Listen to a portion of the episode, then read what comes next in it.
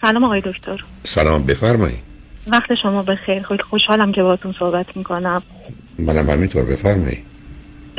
من از یکی از کشورهای اسکاندیناوی خدمتتون تماس می‌گیرم. بعد من خودم 33 سالم هست و دانشجوی پی هستم. موضوعی که می‌خواستم در موردش باهاتون صحبت کنم در خصوص مسائل خانوادگی هستش. حقیقتش من از یک خانواده میام که شیش فرزنده بوده. و کلا در واقع یه جوری بوده که دو نسل دو نسل متفاوت تو این خانواده وجود داشته. یعنی برادر بزرگم بودن که یعنی اینجوری بهتون بگم که من خودم که 33 سالم هست بچه بعد از من 6 سال کوچیک‌تره و بعد از اونم دو تا بچه که به فاصله 6 سال 6 سال کوچیک فاصله وجود داره. و چهار تا خواهریم و سه تا برادر بودیم. متاسفانه حدود ده سال پیش یه اتفاق خیلی بدی اتفاق افتاد در زندگی خانوادگی ما. و وارد یه پروسه شدیم به صورت ناخواسته که چندین سال درگیرش بودیم حدود دو الی سه سال. تقریبا سه سال. و بعد از اون هم برادر بزرگترم رو به طرز وحشتناکی از دست دادیم. و تو سه یعنی چگونه تصادفی بود یا هم نه مسائل سیاسی بود متاسفانه. آیا اون پروسه هم که اون پروسه هم که میگید سیاسی بوده؟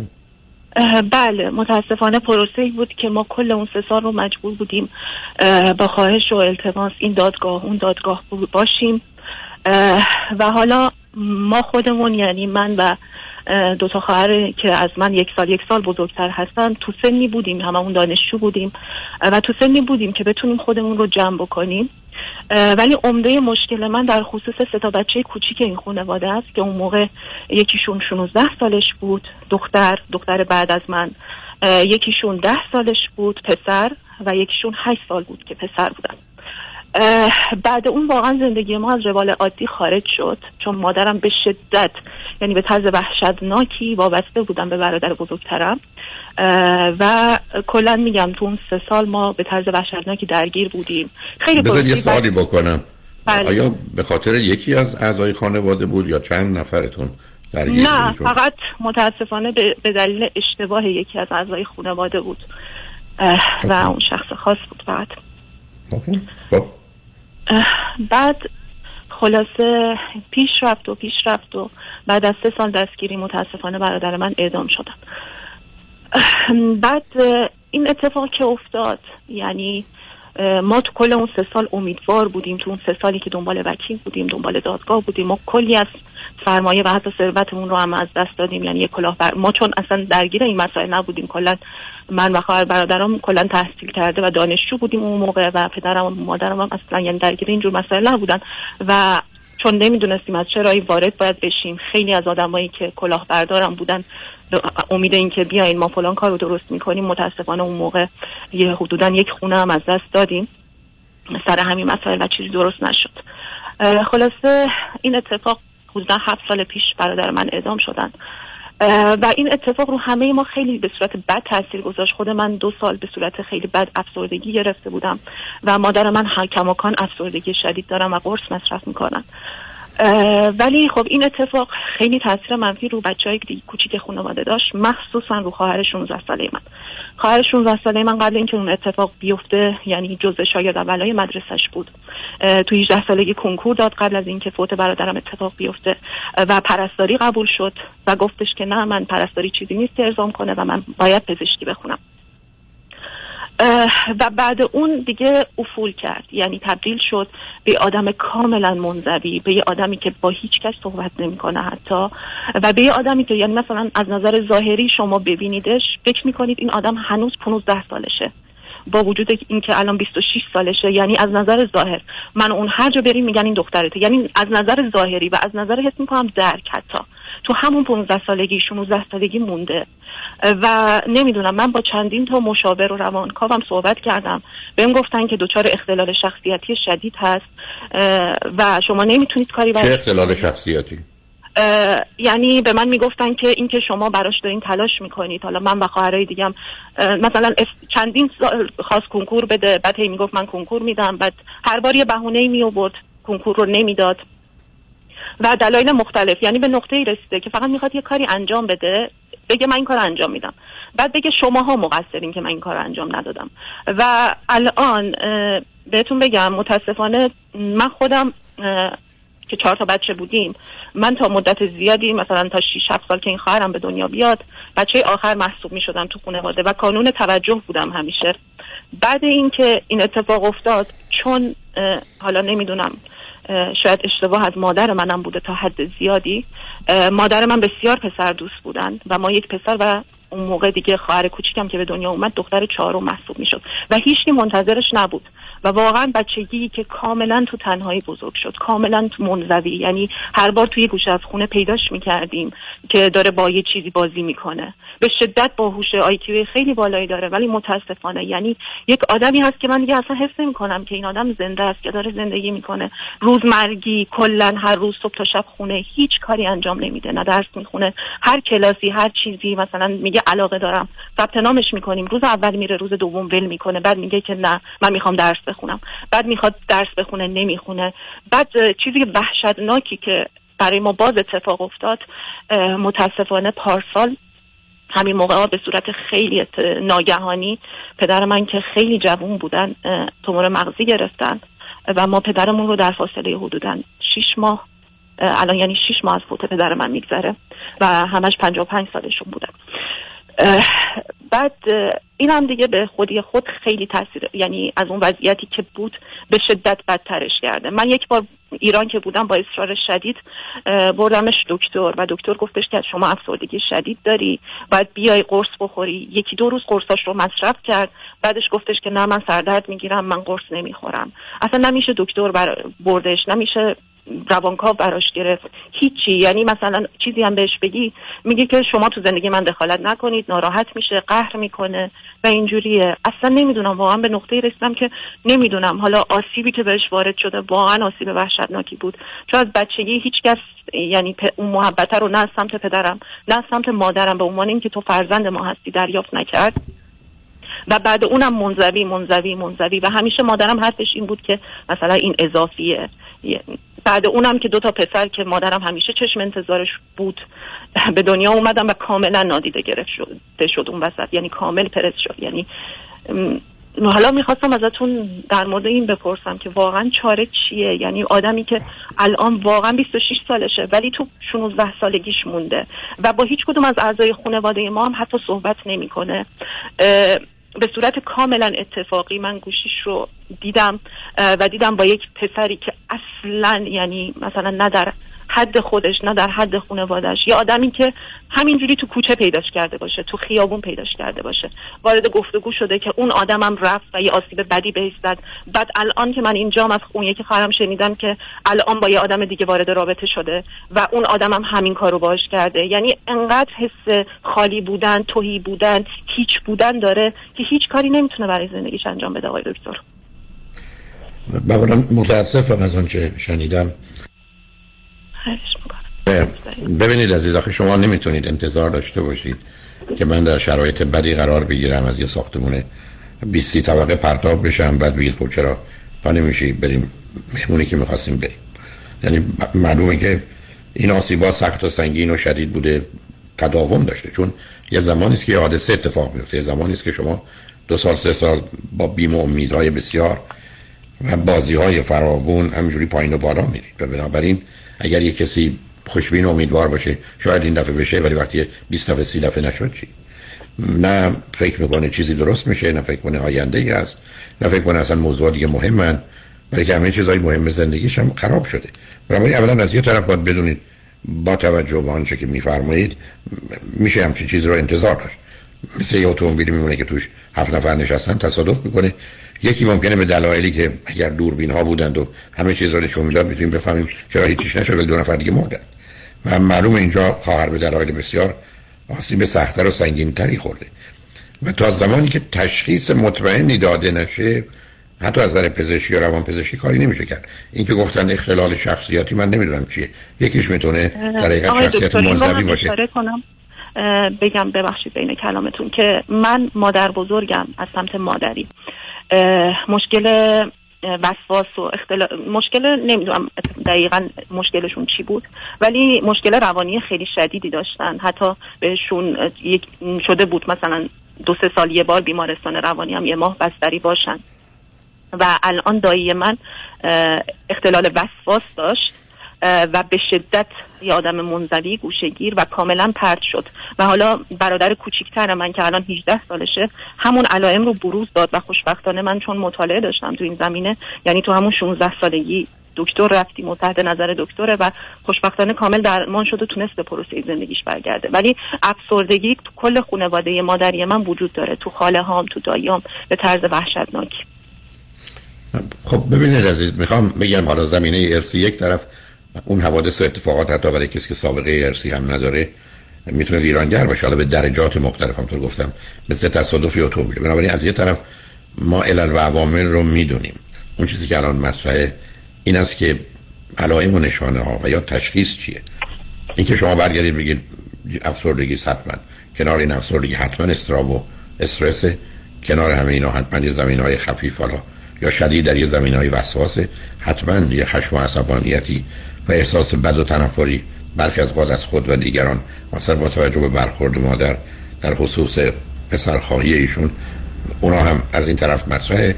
این که به شما گفتن اختلال شخصیتی می‌تونه یکی اسکیزوید باشه یعنی شخصیت منزوی باشه.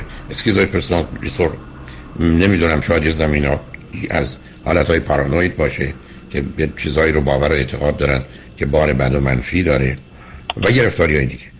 و متاسفانه بیماری به این شدت و وسعت و برای یک چنین مدت طولانی که همه گونه اوضاع خراب بوده بیشتر اوقات کاری براش نمیشه کرد عزیز ما. تو دنیای محدودیتی. من بارها از کردم از نظر تازه پزشکی که پیشرفت های حیرت انگیز تا یه صد سال گذشته ما داشتیم پارسال 83 میلیون آدم مردن که بیش از نیمشون تو بیمارستان بودن. این دکتر و دوا داشتن. ولی طبیعت و قواعد و قوانینش سنگینتر و سختره اینکه شما با توجه به اون توضیحاتی که دادید میشه فهمید یک خواهر این گونه است. حالا روزی که در یه تصادف یک کسی قرار می‌گیره و زنده است حالا مهم دست شکست یا پاش؟ شدت این شکستگی دست و پا چند اندازه از کاری براش میشه کرد یا نه؟ یا اصلا باید یه فکر دیگری براش کرد؟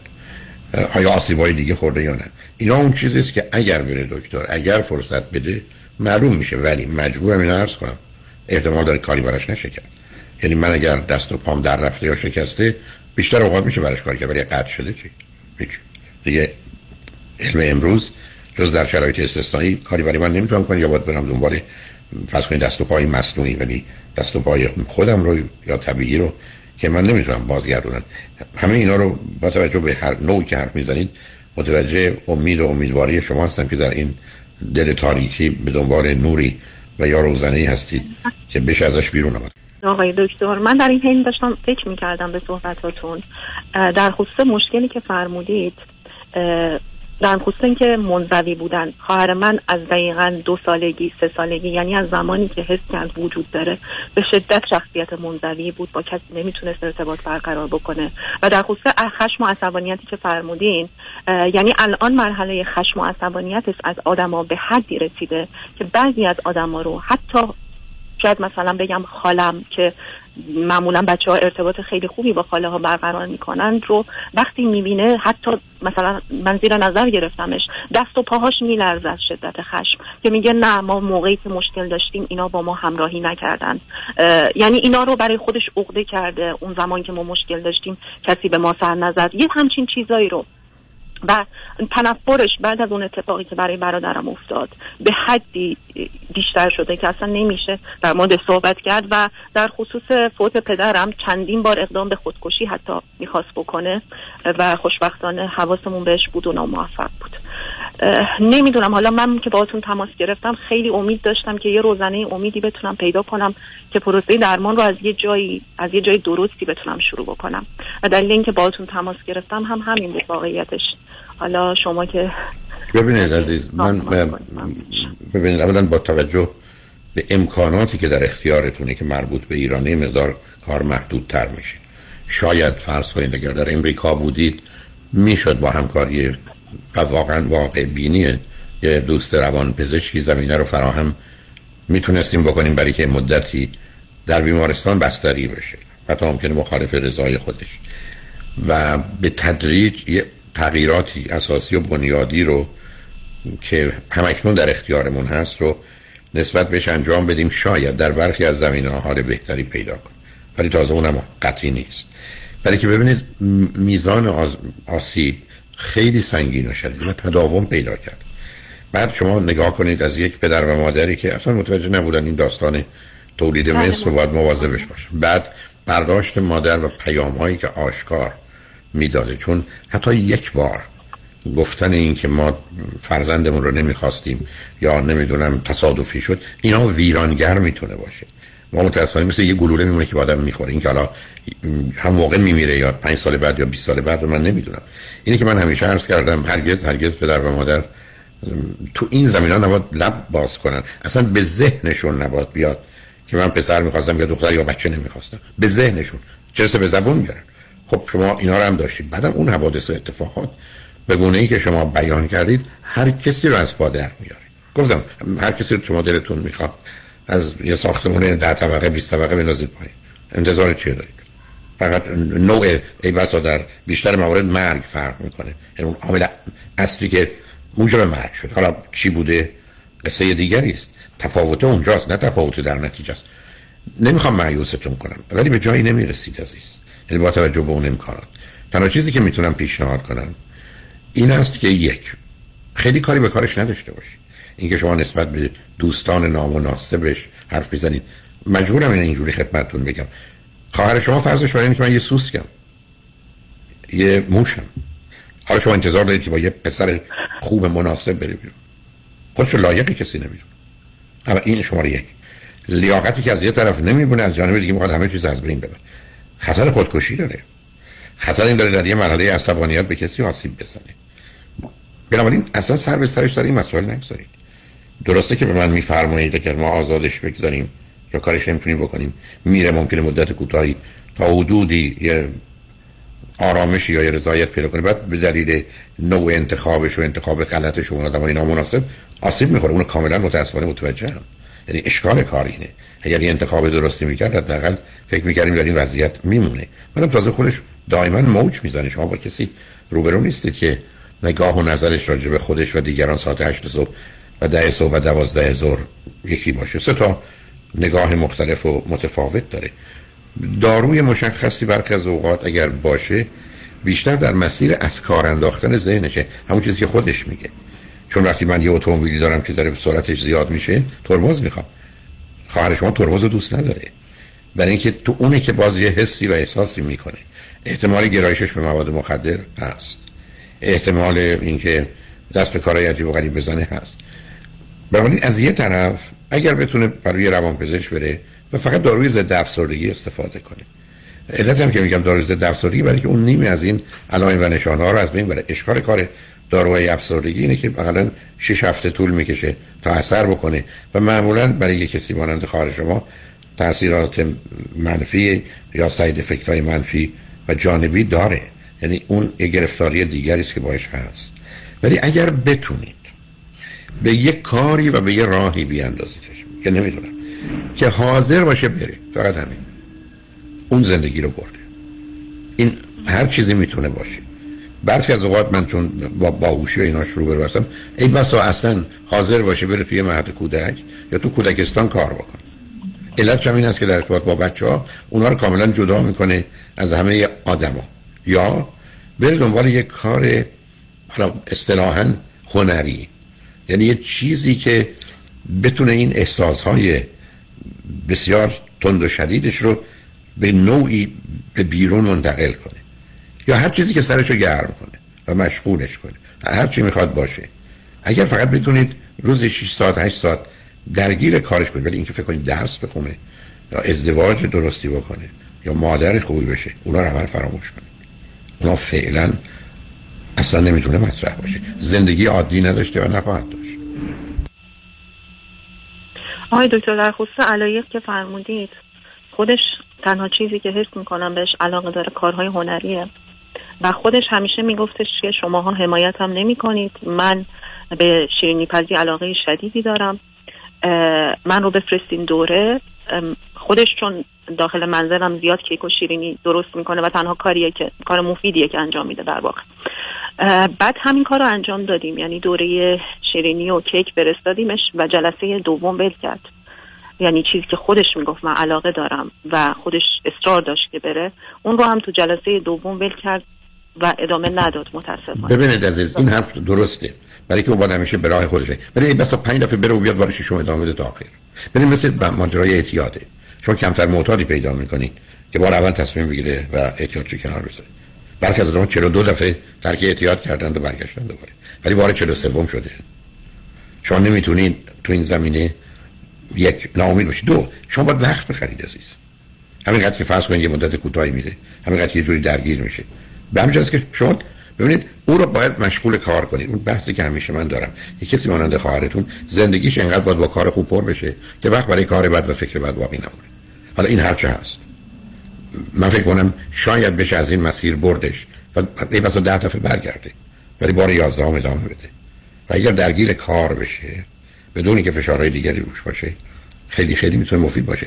الان پیشنهادی خودتون کردید اولا می‌دونید این یه هنره. هنر بسیار ارزشیه.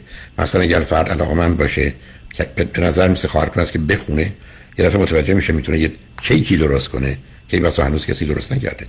نوعی از مواد رو با زمان و ترکیبای مختلف به صورتی به کار ببره که اصلا قابل مقایسه نباشه. و خود اینا اصلا می‌تونه ذهنش رو متوجه همین کار به خصوص کنه. چون تنها راهتون همین عزیز. این انتظار کار خوب یا یه کار مناسب حتما شما رو به جایی نمیرسونه. هر کاری که او دوست داره و درست بدونه حتی کوتاه مدت. حتی اگر 6 ماه یه سال درگیرش بشه. اگر یک سال رو گذروندید از 100 تا زخم بدنش 20 تاشم خوب کردید. حالا 80 تا داره. به بدیه قبل نیست. آی دکتر ممنونم ازتون. فقط فرصت وجود داره من در مورد مسئله مربوط به ازدواج خودم من باهاتون صحبت کنم. یا در مورد یه نکته کوچکی بگم. ببینید شما الان پیامی رو از آقای دکتر ایرج شمسیان شنیدید. مطلب دقیق درست و متوجه واقعیت است. یعنی به نظر که در حالت عادی طبیعت فرزند رو به ما میده و نسبتا سالم میده و می‌تونیم عیب و ایراداش رو رفع کنیم. ولی وقتی پدر دانایی و مهربانی و یا امکانات رو ندارن و یا به یه حداقلی از اصول توجه نمی‌کنن همه چیز رو به هم میریزن و از پا در میارن گرفتاری ها اونجاست. حالا این وضعیت شرایط اجتماعی و حوادث و اتفاقات بیرون هم وقتی میفته همه رو به هم میریزه و به همین جهت است که متاسفانه به دلیل نادانی و نامهربانی که در خانواده هست. چون ما فکر کنیم مهربانی نه. مهربانی که توش دانایی نباشه مهربانی نیست. غالب اوقات آسیبه. به جای واقعا خدمت خیانتی. گرفتاری ها رو به وجود میره اضافه کنید به حوادث و اتفاقات بیرونی. دیگه چیزی رو از انسان باقی نمی‌ذاره چقدر آدم می‌تونه از طبقات بالاتر به زمین پرت بشه. بنابراین متاسفم متاسفم که ما با مواردی روبرو میشیم که کارها خیلی سخت و سنگینه. اگر بشه کاری کرد و احتیاج به فرصت و زمان ولی مهمتر از همه امکانات از اون بگذاریم بریم سراغ ازدواج شما. شما چه مدتی ازدواج کردید؟ من ازدواج نکردم آقای دکتر. در مورد ارتباطم که در شروع ازدواج هستش. این آقا ایرانی یا غیر ایرانی؟ ایرانی هستند و ما تو ایران با هم آشنا شدیم. یعنی هر دومون تو یک از دانشگاه خوب ایران بودیم دوره ارشد. و هر دومون دانشجوی الان دکترای یکی از رشته مهندسی هستیم. ایشون چند سالشه؟ ایشون الان سی سالشونه و من سی و چهار سالم و فرزند چندم هستن؟ ایشون فرزند اول یه خانواده پنج نفره هستن. خواهرشون 24 سالشونه و برادر کوچیکترشون 10 سالشون. یه پس سه تا فرزند. اوکی. بله سه فرزند خب برای موضوع چیه؟ چه مدل سمیه رو گفتید می‌شناسید؟ چهار سال رو تقریبا چند ماه. خب تو چهار سال چهار چند ماه به گونه ای مرتبط و متحده به هم بودید یا اینکه اینا قطع و بله داشتید؟ چهار ماهش که بریک اتفاق افتاد بله کاملا در ارتباط با هم بودیم. ولی پروسش خیلی طولانی آقای دکتر. ما با هم آشنا شدیم. یعنی سال آخر مسترمون بود که با هم دیگه آشنا شدیم توی یکی از دانشگاه خوب ایران. و واقعیتش من با توجه به شرایط خانوادگی یعنی من این رو فراموش کردم بهتون بگم. بعد اون اتفاقی که برای برادرم افتاد پدرم هم کاملا دیگه کار نکردن. یعنی دیگه کاملا یعنی شغلشون رو از دست دادن در واقع. و بعد اون خواهر بزرگتر من تمام مخارج زندگی رو بر عهده گرفتن. و خب من با توجه به شرایطی که بود حالا وجود داشت هدفم این بود که مثلا بیام اینجا یه مقدار سر و سامون بدم به زندگی خانوادگی که وجود داره. چون یعنی اگه این کمک نبود اولا هیچ درآمدی برای گذروندن زندگی وجود نداشت. بعد با, با این آقا که وارد ارتباط شدم بهشون کامل همون روز اول گفتم من با توجه به شرایط خانوادگی که دارم حالا اون موقع سنم کمتر بود درست شاید متوجه نبودم با مسائل واقعیت ها ولی بهشون گفتم که من نصف درآمدم رو می‌خوام به خانوادم کمک کنم. ایشون اول قبول نکردند گفتن که نه من نمیپذیرم. یعنی حدودا یک ماه از ارتباطمون میگذشت. منم بهشون گفتم که مشکلی نیست شما اصلا مجبور نیستین که بپذیرید و من خب میرم تا ما که نه وارد مرحله صمیمیت شدیم نه هیچی. و خلاصه گذشت تقریبا نه ماه از ارتباطمون گذشت. ایشون یه دوره کارآموزی یکی از کشورهای اروپایی رفتن. و برگشتن بعد سه ماه. و ما ارشدمون رو دفاع کردیم. ایشون بعد اینکه تو اون کشور اروپایی به یه مدتی زندگی کردن به این نتیجه رسیدن که نه زندگی جوریه که واقعا با درآمد یک نفر نمیشه زندگی کرد. و همیشه هم اینجوری بود بحثا شروع شد. یعنی بحثا از اون لحظه شروع شد که بیا یک چهارمش رو بده بیا این یعنی نمی‌گفت که کمک نکن مبلغ کمتر کمک بکن. ولی خب من گیر در واقع اصرار شدید داشتم این چه بحثی بود شما؟ نه آخه جزئیاتش چه بحثی بود؟ چون نمی‌خوام وقتی اونقدر ما نداریم بریم تو جز بله بله. بله نه منظور اینه که خیلی براشون مهم شده بود این که نه نه نه کمک رو می‌کنم. و خب مهم نیست این بحثا بین ما وجود داره نه نه نه. ببینید ببینید صبر کنید بله. صبر کنید. این بحث بله. در این در این چارچوبش معنا نداره اصلا. ما با یه اصلی رو برو هستیم به اسم مطلوبیت نهایی مارجینال یوتیلیتی بسیار مهمه که شما درآمدتون 4000 یورو است و 40000 یورو.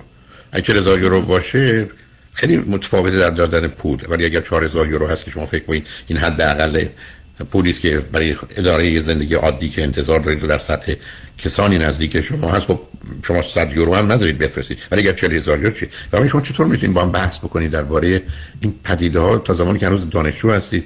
هنوز به جایی نرسید بله، شما می‌تونید. ما اون زمان چندان هم آگاه نبودیم. شاید زیادم مطالعه نداشتیم نه کاری به مطالعه ندارم. نه ببینید عزیز می‌خوام بگم یه بحثی است که در حالت تجرید و انتظار است که با یه ذهنیتی که بله. هر حال یه مقدار بله. مایه ریاضی و فیزیک داره همراهه ولی با واقعیت های زندگی نه بیاد از اون وارد جزئیات بگذاریم چون شما دیگه روی خط هست بله. خب حالا بالاخره زودتر از من پذیرش گرفتند و ما اصلا برنامه ای نداشتیم که ازدواج کنیم ما برنامهمون این بود که بیایم اینجا بعد که پذیرشمون رو هر دو گرفتیم برگردیم ایران و ازدواج بکنیم چون می‌خواستیم یه مدتی هم در واقع نزدیک باشیم با هم و این اتفاقا بیفته. ولی ایشون قبل رفتنشون اصرار شدید. یعنی یک ماه قبل رفتنشون اصرار شدید کردن که ما ازدواج بکنیم.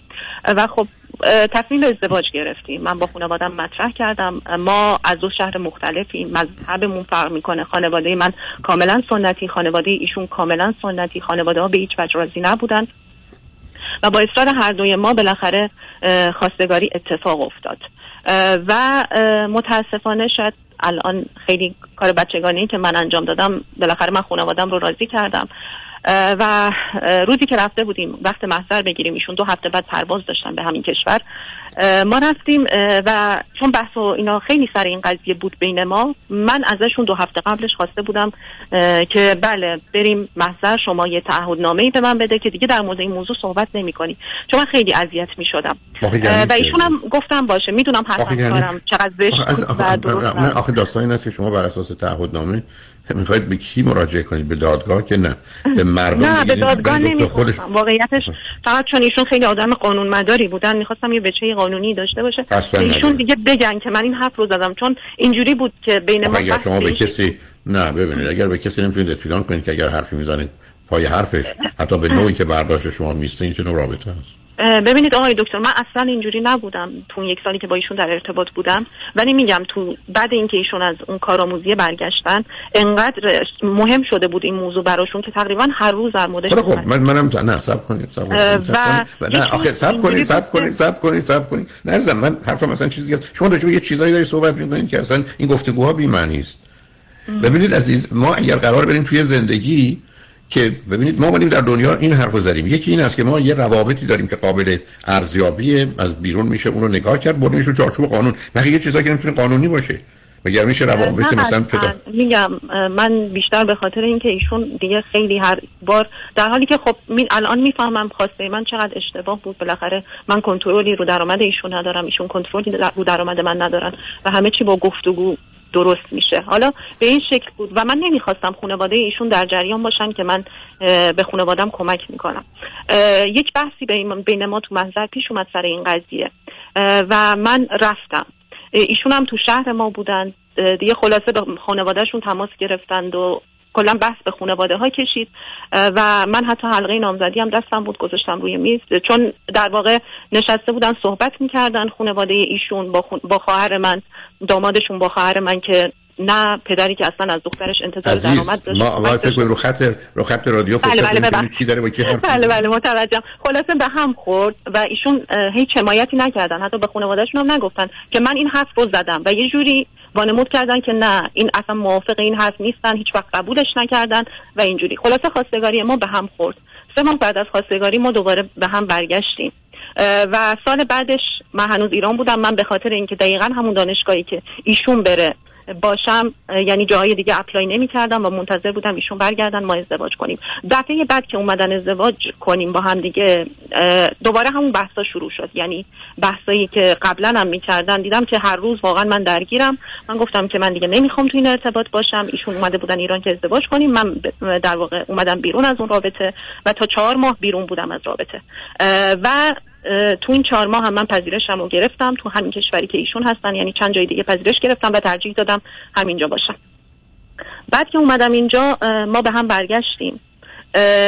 ایشون دیگه هیچ وقت آدم سابق نشدن آقای دکتر. یعنی یک آدمی شدن که پر از ترس بودن نسبت به من. فقط ترس از دست دادن من رو داشتن. ترس اینکه من برم و نباشم. و هر روز بحث هر روز بحث تا سه ماه یعنی اینجوری ادامه داشت رابطه ما.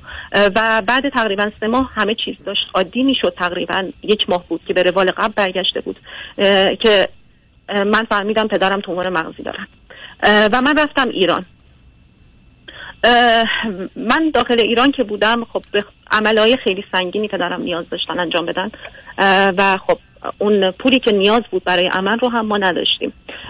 یعنی اون پسندازی که باشه وجود نداشت. و من از حقوق خودم تمام و کمال استفاده می کردم یک مقداری رو هم خواستم از اقوامم که تو همین کشور زندگی می‌کنن قرض بگیرم. که ایشون به من گفتن که نه این کار رو نکن من خودم به شما قرض میدم و اصلا این چه حرفیه. و خودشون این کار رو انجام دادن.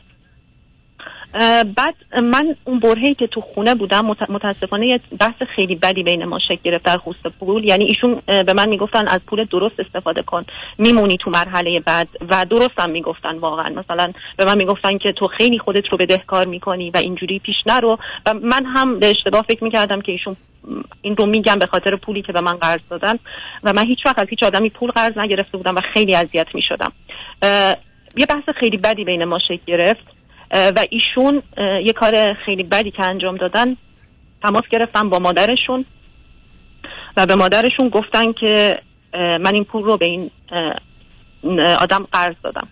و خب خانواده ایشون هم به شدت آدمای کنترلگر و حساسی هستن. بلا فاصله تماس گرفتن تو اون وضعیت. با خواهر من با یعنی اول که با پدر من تماس گرفته بودن بعد که جواب ندادن با خواهر من تماس گرفتن. و همشون داد و بیداد به شدت که پول ما رو بدید. یعنی عملا من حس می‌کردم تو جایگاه آدمی هم که یک پولی رو کلاه برداری کردم و اینجوری با خانواده من رفتار شد. این برای من خیلی سنگین بود آقای دکتر. چون تا اون زمان من هیچ وقت هیچ آدمی تو زندگی نه با من نه با خانواده من عزیز من آخه اینجوری نگاه کردناتون خیلی متفاوت است از واقعیت های دور برمون. ببینید شما سر یه موضوعی که مثلا یه معنای دیگری داره. بعد خود شما تو حرفتون این است که به خانوادهش نگی. خب پس از همینجا همه بازی ها و حق بازی ها و پنانکاری ها شروع شده. و بعد تفاوت عقیده و نظری دارید مهم نیست راجع به چه موضوعیه. مهم نیست که ثابت داره مگر آدمی که فرض کنید تصادف کرده یا قتل کرده 100 تا قتل و تصادف قبلی هم داشتی که بار اول دوم. بعد از من این است که معلومه این رابطه خراب شده گندیده شده رفته. شما چه می‌خواید نگه دارید؟ بلکه شما اصلا با موضوع در ارتباط به درستی نبودید. بعدم نوع حرف و گفتگوها که ایشون بگن به خانواده یا خانواده زنگ بزنن حالا به هر کی زنگ بزنن هرچی بگن و بعدم تقاضای اون پول رو بکنن. بنابراین شما یه رابطه ای رو درست کردید که در یه زمینه های اصلی و اساسیش با هم یاری و همراهی نداشتید. هیچ کدومتون قرار نبودی که مواظب مراقب یکدیگر باشید. تازه به دنبال این بودید که به هم دیگه بگید کار درست و غلط چیه و بعدم که مخالف میلتون عمل می‌کردن واکنش های غلط خودتون رو نشون می‌دادید. و بنابراین همه چیز خراب است و به هم ریخته. حالا ازتون چون می‌خوام اگر بشه این قسمت تمومش کنم من به دوستان دیگه برسم. سوالتون از من چیه راجع به این رابطه؟ واقعیتش آقای دکتر الان از اون اتفاق یک سال گذشته و ایشون به من فقط گفتن یه شانس مجدد به من بدین و این اتفاق هیچ وقت نمیفته یعنی هیچ وقت به خانواده ها کشیده نمیشه هیچ حرفی. مثلا معنی نداره فرقی همین بله. دیگه به اصطلاح همچین اتفاقی نیفتاد بعد ما واقعیتش دیگه تو این پروسه بودیم چند دوره دوره های زوج درمانی رو رفتیم روان درمانی و چه به صورت جداگانه هر کدوممون و با هم. رفتیم و حالا الان همه چیز خوبه خوشبختانه. یک مشکلی که وجود داره الان در حال حاضر الان دیگه ما گفتیم که دیگه تو این وضعیت نباشیم یا جدا بشیم یا اگه قرار ازدواج کنیم ازدواج کنیم. خانواده همون که کاملا مخالف بودن و الان مخالف نیستن.